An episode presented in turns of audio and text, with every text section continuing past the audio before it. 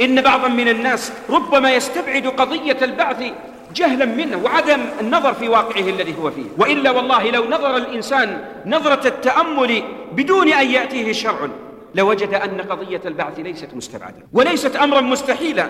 وربنا يقول بل عجبوا. ربنا سبحانه وتعالى يبين عجبهم حين قالوا أإذا متنا وكنا ترابا ذلك رجع بعيد. أمر ما يمكن ومستحيل ولا شك أن هذا من الجهل العظيم.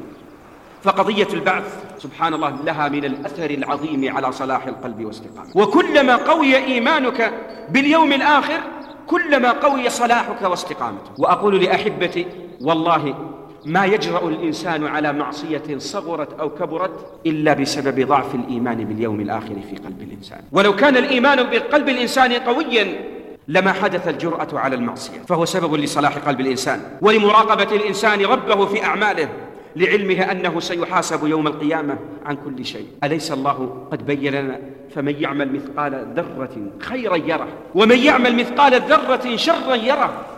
مثاقيل الذر ستحاسب عليها. فعند ذلك تبتعد عن الذر من السيئات وتحرص على مثاقيل الذر من الحسنات. وهنا يوجب للمسلم تأثرا وتصبح عقيدة عندنا من عقيدتنا العظيمة الإيمان باليوم الآخر. والله ذكر الكفار داما لهم يعلمون ظاهرا من الحياة الدنيا وهم عن الآخرة. عن الآخرة عن أيها ماذا؟